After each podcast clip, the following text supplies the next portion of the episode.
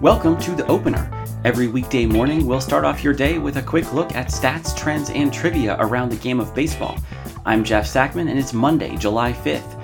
Each day, we select three numbers to highlight the latest news in the sport, and today those numbers are 3.9, 125, and 11. Today's first number is 3.9. Milwaukee reliever Josh Hader's win probability added. That's by far the highest in baseball for a reliever this year and is already more than all but one reliever accrued in 2019. WPA captures the change in win expectancy from one plate appearance to the next and credits or debits the player based on how much their action increased their team's chances of winning. Hader has increased the Brew Crew's odds by an impressive amount. The former 19th round draft pick has not only maintained his typical ridiculous strikeout rates, but he's also induced weak contact like never before.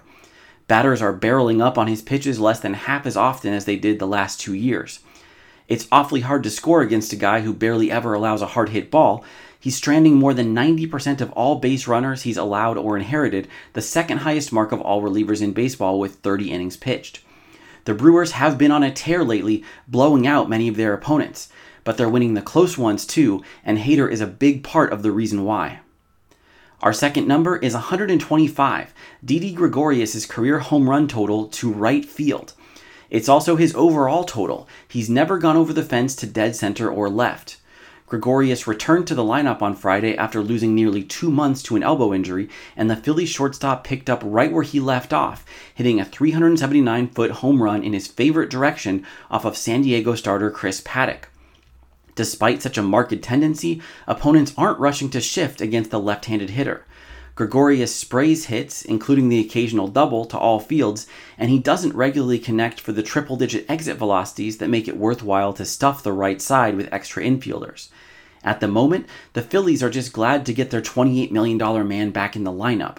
But wherever he's hitting the ball, he needs to do more of it. Gregorius was off to a weak start before the injury, and the backups who filled in for him hit just as well as he did. Today's third and final number is 11, the number of triples allowed by the Chicago White Sox since the beginning of last season. No team has given up fewer. On Saturday, the Sox gave up a sort of super triple, a three run inside the park home run to Detroit's Eric Haase. According to BaseballReference.com's StatHead newsletter, Chicago is responsible for four of the major league's last eight inside the Parkers. That conjures up images of hapless outfielders misjudging careening bounces and throwing to the wrong base.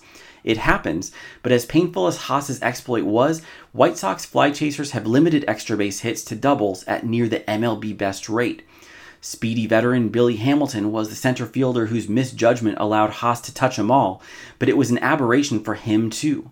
According to Fangraph's defensive runs above average, Hamilton has been the most valuable man in the White Sox outfield.